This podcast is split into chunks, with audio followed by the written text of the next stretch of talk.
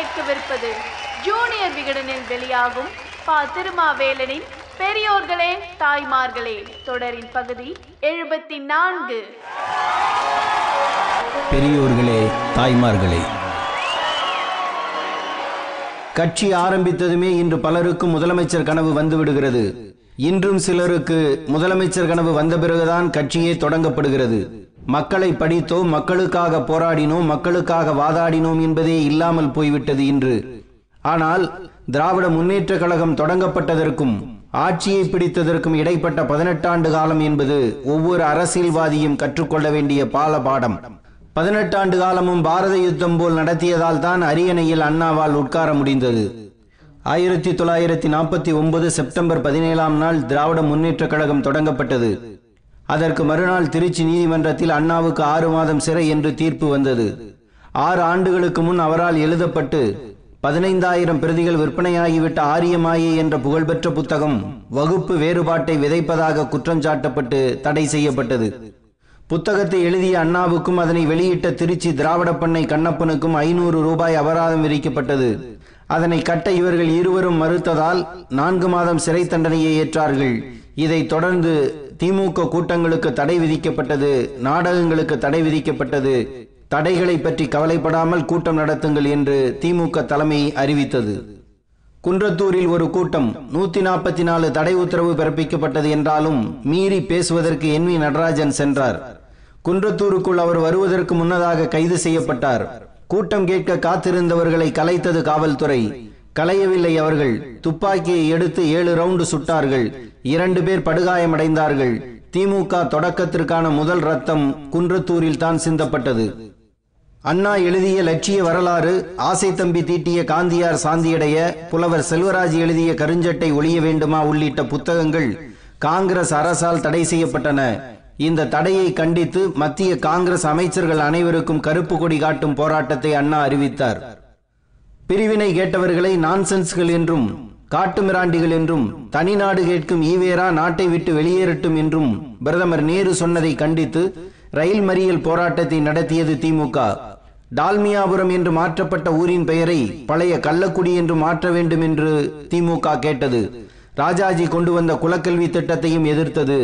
இந்த மூன்று போராட்டங்கள் தான் முன்னேற்ற கழகத்தை மக்கள் முன் கொண்டு போய் சேர்த்தது. இதனை மும்முனை போராட்டம் என்றார் அண்ணா. திமுகவின் அன்றைய தலைமை நிலையமான அறிவகத்துக்கே வந்து அண்ணா நெடுஞ்செழியன் ஈவேக்கி சம்பத் மதியழகன் என் வி நடராஜன் ஆகிய ஐந்து பேரையும் கைது செய்து அழைத்து போனார் அன்றைய சென்னையின் துணை கமிஷனர் அருள். அது ராஜாஜியின் ஆட்சி. தியாகராய நகர் பசுல்லா சாலையில் இருந்த முதலமைச்சர் ராஜாஜியின் வீட்டின் முன்னால் தினமும் முப்பது நாற்பது திமுக தொண்டர்கள் மறியல் செய்து கைதானார்கள். இப்படி மறியல் செய்வதற்காக வெளியூரில் இருந்தும் ஏராளமானவர்கள் வந்தார்கள். டால்மியாபுரம் ரயில் தண்டவாளத்தில் கலைஞர் கருணாநிதி முல்லை சக்தி கஸ்தூரி குமரவேல் குழந்தைவேல் ஆகிய ஐந்து பேர் தலை வைத்து படுத்தார்கள். காவலர்களின் சமாதானத்தை கருணாநிதி ஏற்கவில்லை. உங்கள் முடிவுதான் என்ன? என்று கேட்ட காவலர்களிடம் முடிவைத்தான் எதிர்பார்க்கிறோம் என்று கருணாநிதி சொல்ல இறுதியில் அவர் கைது செய்யப்பட்டார். இவர்கள் கைதாகி போனதும் காரைக்குடி ராமசுப்பையா தலைமையிலான ஒரு அணியும் அவர்கள் கைதான பிறகு கவியரசு கண்ணதாசன் தலைமையில் இன்னொரு அணியும் மறியல் செய்தது. ஆத்திரம் கொண்ட போலீஸ் துப்பாக்கிச் சூடு நடத்த பத்து பேருக்கு குண்டு காயம்பட்டு இரண்டு பேர் இறந்தார்கள். இதைத் தொடர்ந்து தூத்துக்குடியிலும் துப்பாக்கிச் சூடு. நாடு முழுக்கவே திமுகவினர் ரயிலை மறித்தார்கள். திமுகவுக்கு இனி அறிமுகம் தேவையில்லை என்ற நிலைமையை அந்த ரயில் மறியல் போராட்டங்கள் தான் உணர்த்தியது.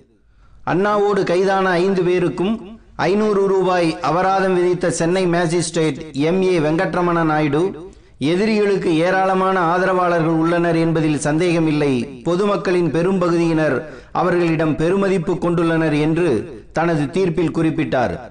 கட்சி தொடங்கிய நான்காவது ஆண்டிலேயே நீதிமன்ற தீர்ப்பில் செல்வாக்கான கட்சி என்று திமுக பெயரெடுக்க அவர்கள் நடத்திய போராட்டமே காரணமானது. ஆயிரத்தி தொள்ளாயிரத்தி ஐம்பத்தி ஏழில் நடந்த சட்டமன்ற தேர்தலில் தமிழக மக்களில் பதினாறு லட்சம் பேரின் நம்பிக்கையை பெற்றது DMK.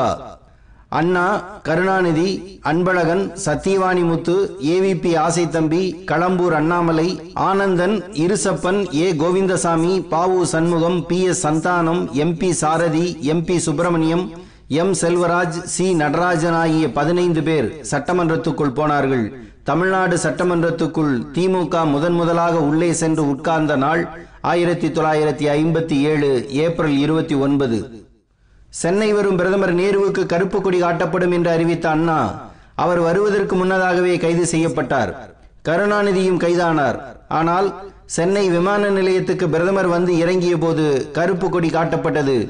சிபி சிற்றரசுவும் நாஞ்சில் மனோகரனும் நாகூர் அனீஃபாவும் தென்னரசுவும் இதனை சாதித்தார்கள்.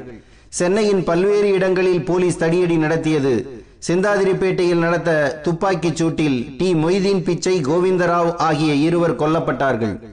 ஆயிரத்தி தொள்ளாயிரத்தி அறுபதுகளின் தொடக்கத்தில் இந்தி திணிப்பு எதிர்ப்பு போரை கையில் எடுத்தது திமுக ஈவேக்கு சம்பத் தலைமையில் அமைக்கப்பட்ட போராட்ட குழுவில் Karunanidhi Anbazhagan Mathiyazhagan Madurai Muthu Anbil Dharmalingam S. A. Rajamanickam A. Govindasamy Bavu Shanmugam Kannadasan ஆகியோர் இடம்பெற்றார்கள்.